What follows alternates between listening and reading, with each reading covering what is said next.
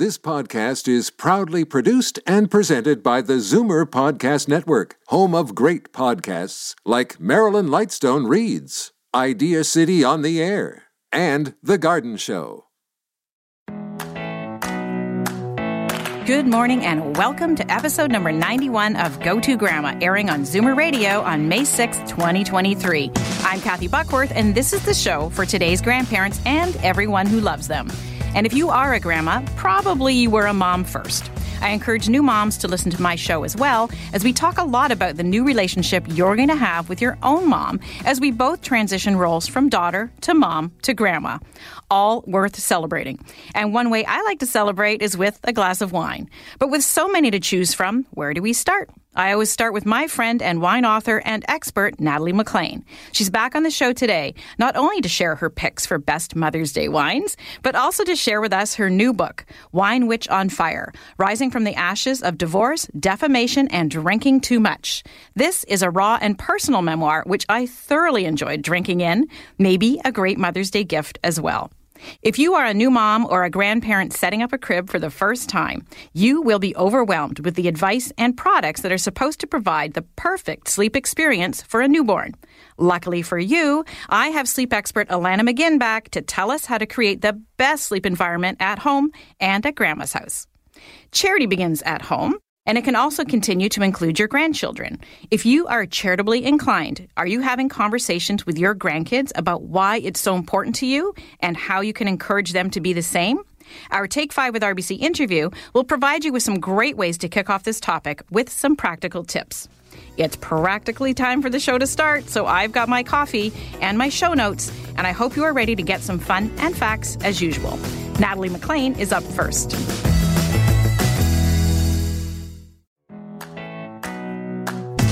Natalie MacLean offers popular online wine and food pairing courses at nataliemaclean.com.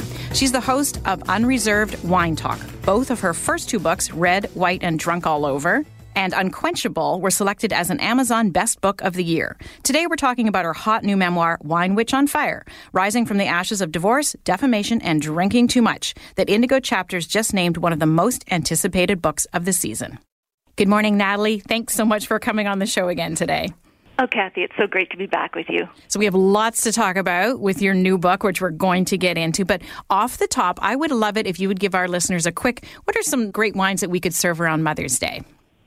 Well, it's celebratory, so go right to the top with champagne. Veuve Clicquot, she was a widow in um, the 1800s who built the brand Veuve Clicquot champagne to one of the best brands in the world, and she did it as a single mom her daughter was just uh, six years old at the time. She's a real inspiration. If you want to go locally, try Joy Sparkling Rosé from Featherstone in Niagara. It's a real treat. And Riesling, also from Niagara, is wonderful. And if you want to go to the West Coast, try Hester Creek Syrah Mom likes a full-bodied red. Okay, I'm going to try all of those. You've convinced me.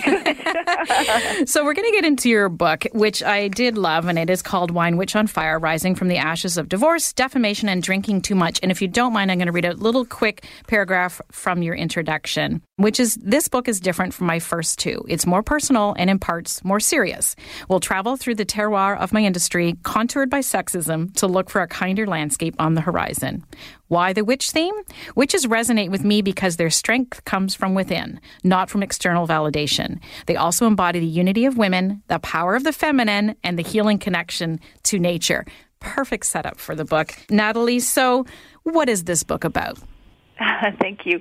So, Wine Witch on Fire is the story of how one woman, that would be me, mm-hmm. um, resurrect, resurrects her life and career in the glamorous but sexist wine industry. And it starts with my shock of my, when my husband of 20 years, a high powered CEO, demands a divorce. And then the year gets even worse when an online mob of rivals comes for my job. So I'm wavering between despair and determination. I have to fight for my son, rebuild my reputation, and salvage my self-worth using my own superpowers, which are heart and humor and an uncanny ability to pair wine and food.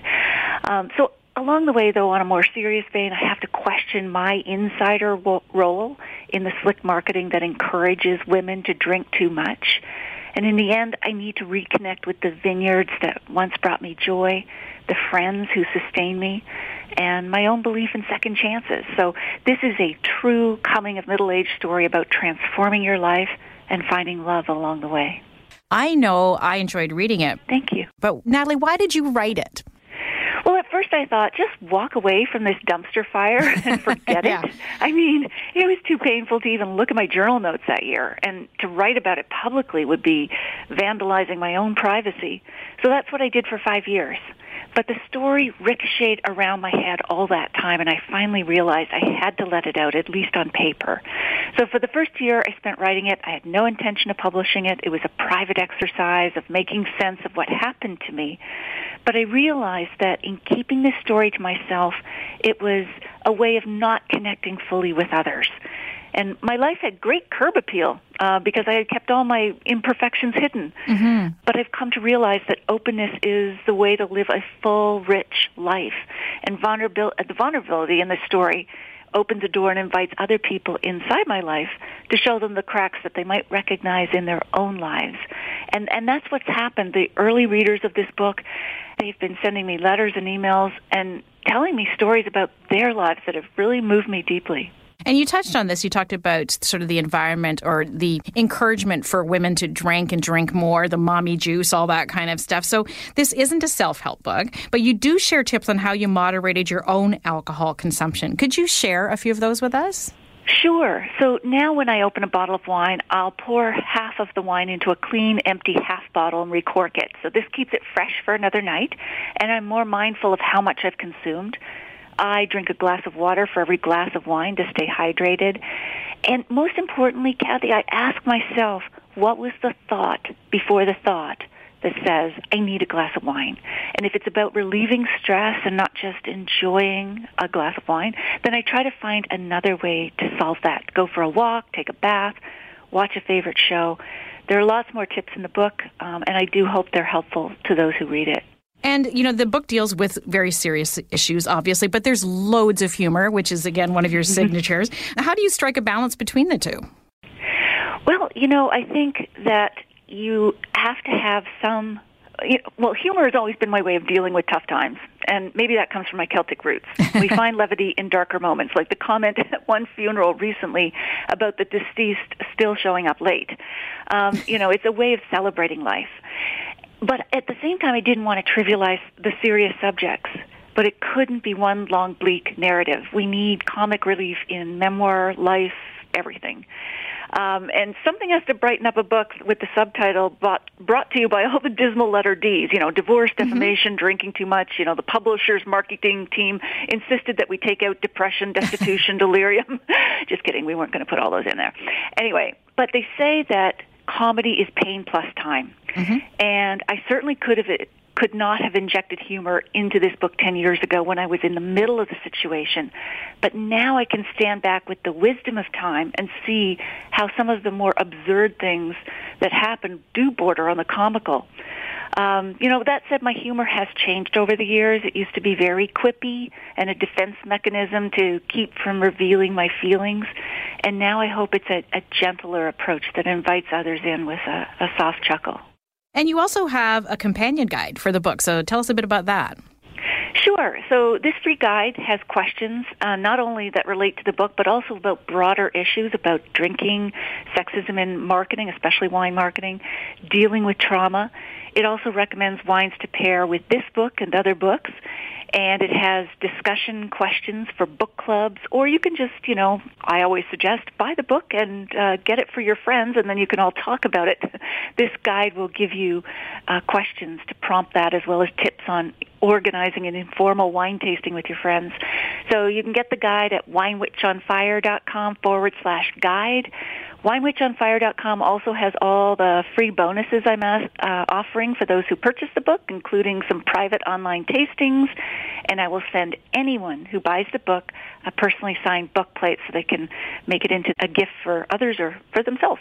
And I love at the start of the book, Natalie, you have a QR code which takes you to wines that you recommend to drink while you read your book. It, like it's perfect. It's very meta. Exactly. Yeah, we're going all modern and all fancy now.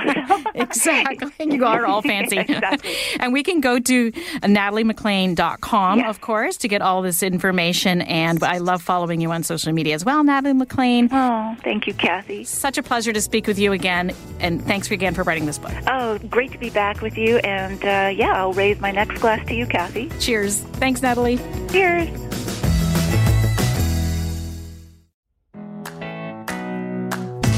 Nobody loves sleep more than Goodnight Sleep Site founder Alanna McGinn. Since 2007, Alanna has established Goodnight Sleep Site as being a number one sleep resource for families, and her and her team of sleep consultants strive in helping families and corporations overcome their sleep challenges and have well rested smiles in the morning. She serves on the faculty of the Family Sleep Institute, and she is a certified stress management coach and is the host of the This Girl Loves Sleep podcast. Good morning, Alanna. Thanks so much for coming back on the show. Thanks so much for having me. So, you know, my youngest is 21, so it's been a long time since I had a little baby in a crib, but I have little grandkids in cribs, and crib setup has changed. Yes, it has. We do, we talked to a lot of grandparents about it. And so I used to have, you know, crib pads, you know, sort of blankets and stuffed toys, which now are nowhere to be seen in a crib. No. So we, we t- you know, at Goodnight Sleep Site, we focus a lot on the safe sleep practices of the American Academy of Pediatrics and the Canadian Pediatric Society and really focus on an empty crib, right? Mm-hmm. So, you know, we had back in the day, there was the crib bumpers. I mean, back in the day, they're still there. The crib bumpers, the blankets, the big stuffed animals, the mobiles, you know, the crib is, is kind of like an, an entertainment place. But what we want to really promote is just a clear crib. So certified safe crib, firm mattress, fitted crib sheet, and that's it. And they sleep now, and my grandkids do anyway, in sleep sacks or sort of, they're like a zip up, snuggy sleeping bag thing, right, instead of the blankets. Yeah, so we call those wearable blankets or sleep sacks. Those are great. Those are safe. Those are a great transitional piece. You know, um, you know, when we have our swaddle babies around that three to four months age, that's when we're weaning that swaddle out. And those sleep sacks, provided that their arms are free, is a great transitional piece. So it keeps them feeling safe and secure around their legs. But then it's going to keep their arms free because around that four to six month mark is when babies start to move around, right? So that's when we want them in, uh, you know, possibly moving from the bassinet to the crib or the playpen to the crib if they're spending time at grandma and grandpa's house because that's when they're going to start rolling over and moving around. So we, we want their arms free for that. Yeah, and I know that my daughter also uses a tent that goes over top of the crib. She uses blackout windows. So total darkness seems to be sort of what we're aiming for for a good night's sleep as well. But you can tell me that as we get into this whole this safe sleep environment for babies. What does that all include? So when we're looking at a safe sleep environment, we really have to look at everything in the crib, but also around the crib as well. Um, so again, following the AAP um, and the Canadian Pediatric Society is following the ABCs of safe sleep. So that is having baby sleep alone. Now, in saying that, we work with a lot of families who continue to room share with babies. So there is a difference between room sharing and bed sharing. Co-sleeping kind of encompasses both of them. So when we're looking at room sharing, that is having baby in the parent's bedroom, but in a separate sleep space. So whether that be a crib in the room or, you know, and they're in the, if they're in that fourth trimester in a bassinet.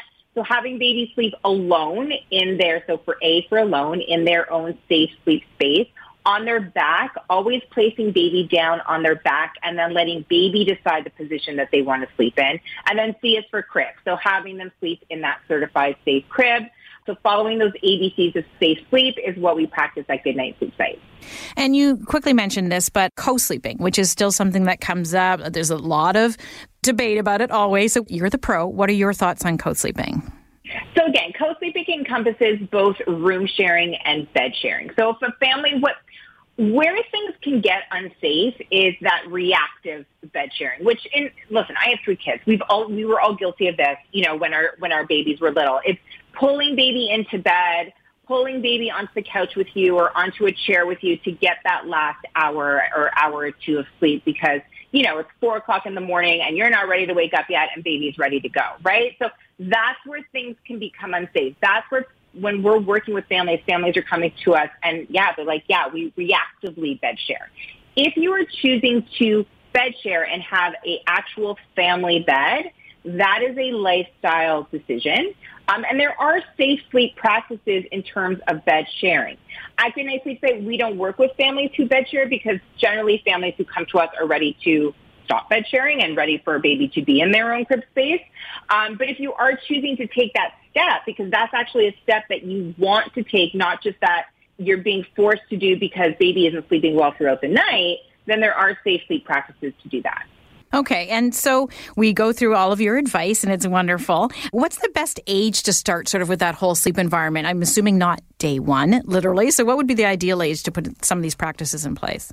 Well, it is day one. Okay. I mean, you know, so yeah, when we're working with, you know, when we're putting a sleep plan together with families, we're working on four key sleep tools. The Okay. first one always being sleep environment, because sleep environment, a safe sleep environment, really should be practiced from day one, bringing baby home from the hospital, right, or or wherever parents have had babies, you know, whether it be a home birth or not. So really setting up that space. So again, focusing on what's going on in the crib. So we talked about, you know, removing the blankets and the bumpers and everything, but also what's going on around the crib, which often gets overlooked. You know, and um, I always use this, I'll give a quick example of what happened at my home with my young, my youngest are twins, one of them boy girl twins.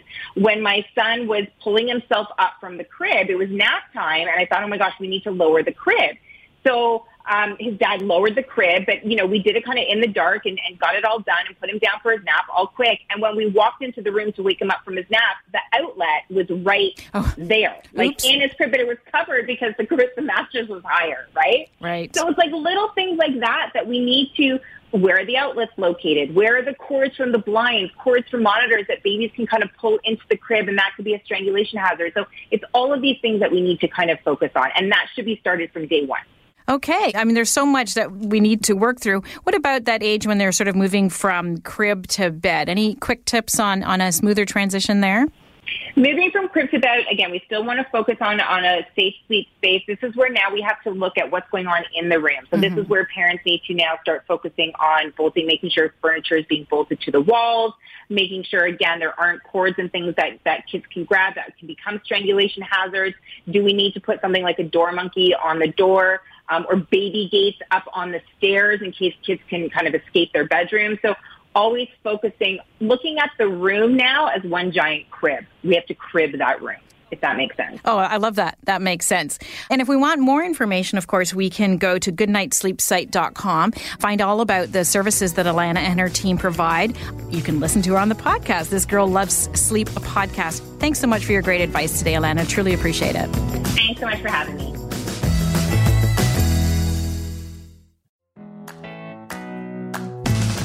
Kim Plewis is a philanthropic advisory specialist within the Family Office Services team at RBC Wealth Management Canada. Prior to joining RBC, Kim spent over 15 years working in the charitable sector. With unique perspective on the intersection of charitable gift planning and major gifts fundraising, Kim works alongside the RBC Family Office Services professionals and RBC advisors to provide strategic advice and guidance to clients in developing their charitable giving and legacy plans as part of their broader wealth management planning. Good morning, Kim. Thanks so much for being part of the Take Five with RBC interview this morning. It's my pleasure. Looking forward to the conversation.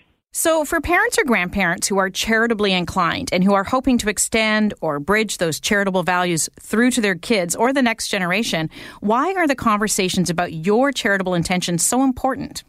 Well, I think the, first thing to consider is that for many parents or grandparents, equally for the uh, unofficial aunts and uncles out there, uh, godparents, if you ask them what kind of child they want to raise, they lead with adjectives like kind, generous, empathetic, or thoughtful.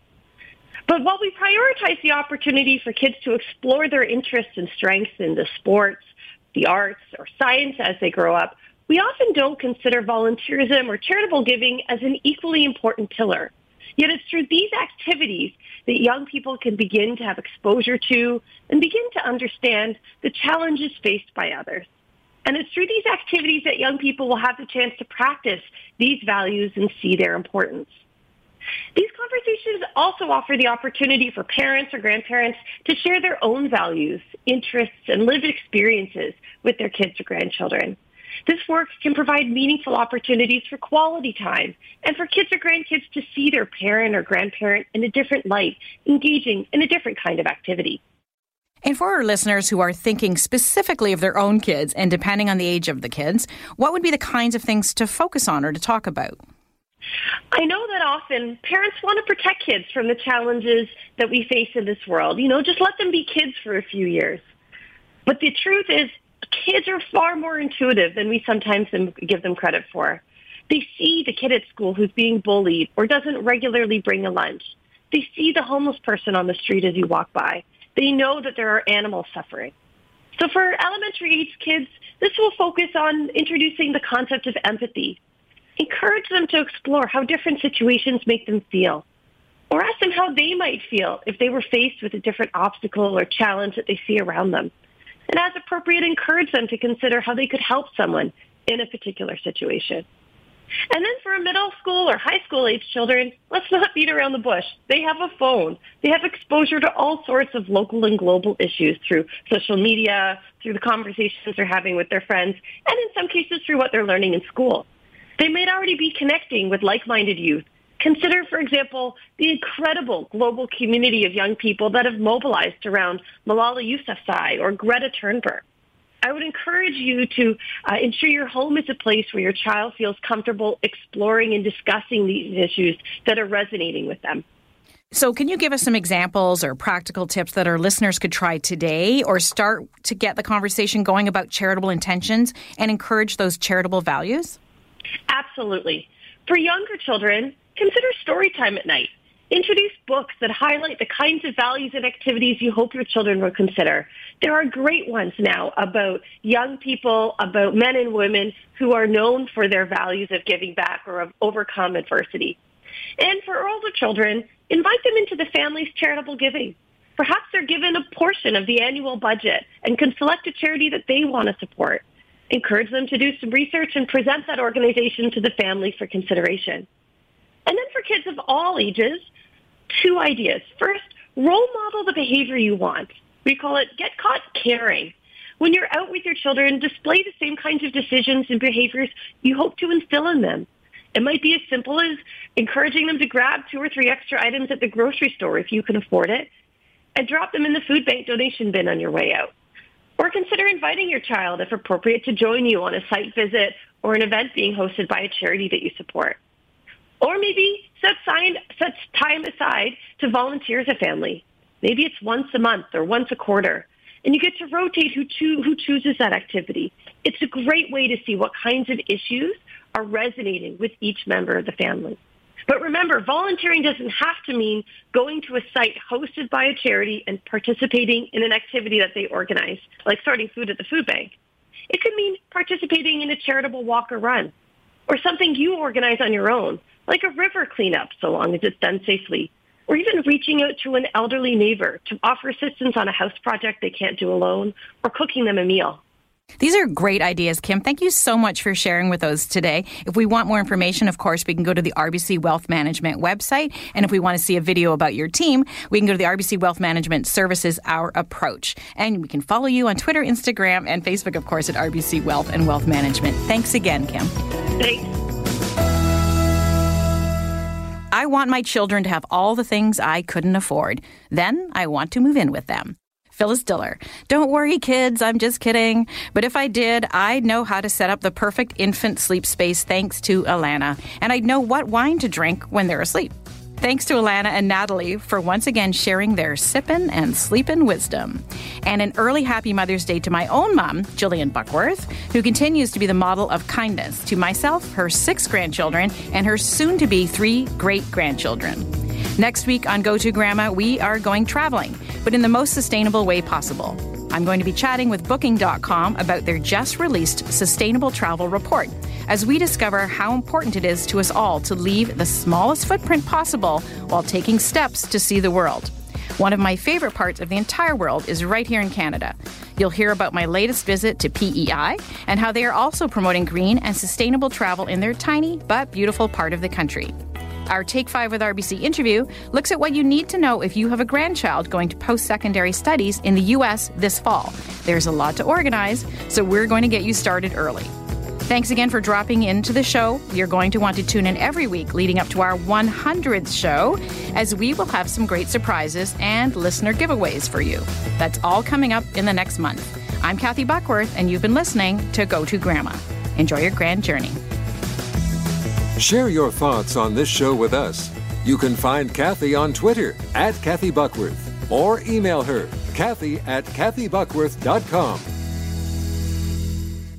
This podcast is proudly produced and presented by the Zoomer Podcast Network, home of great podcasts like Marilyn Lightstone Reads, Idea City on the Air, and The Garden Show.